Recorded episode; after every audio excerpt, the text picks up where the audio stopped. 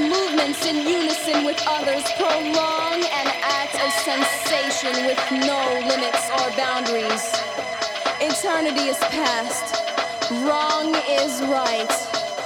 It's the point of greatest intensity, pleasures of the highest sense, feelings of warmth and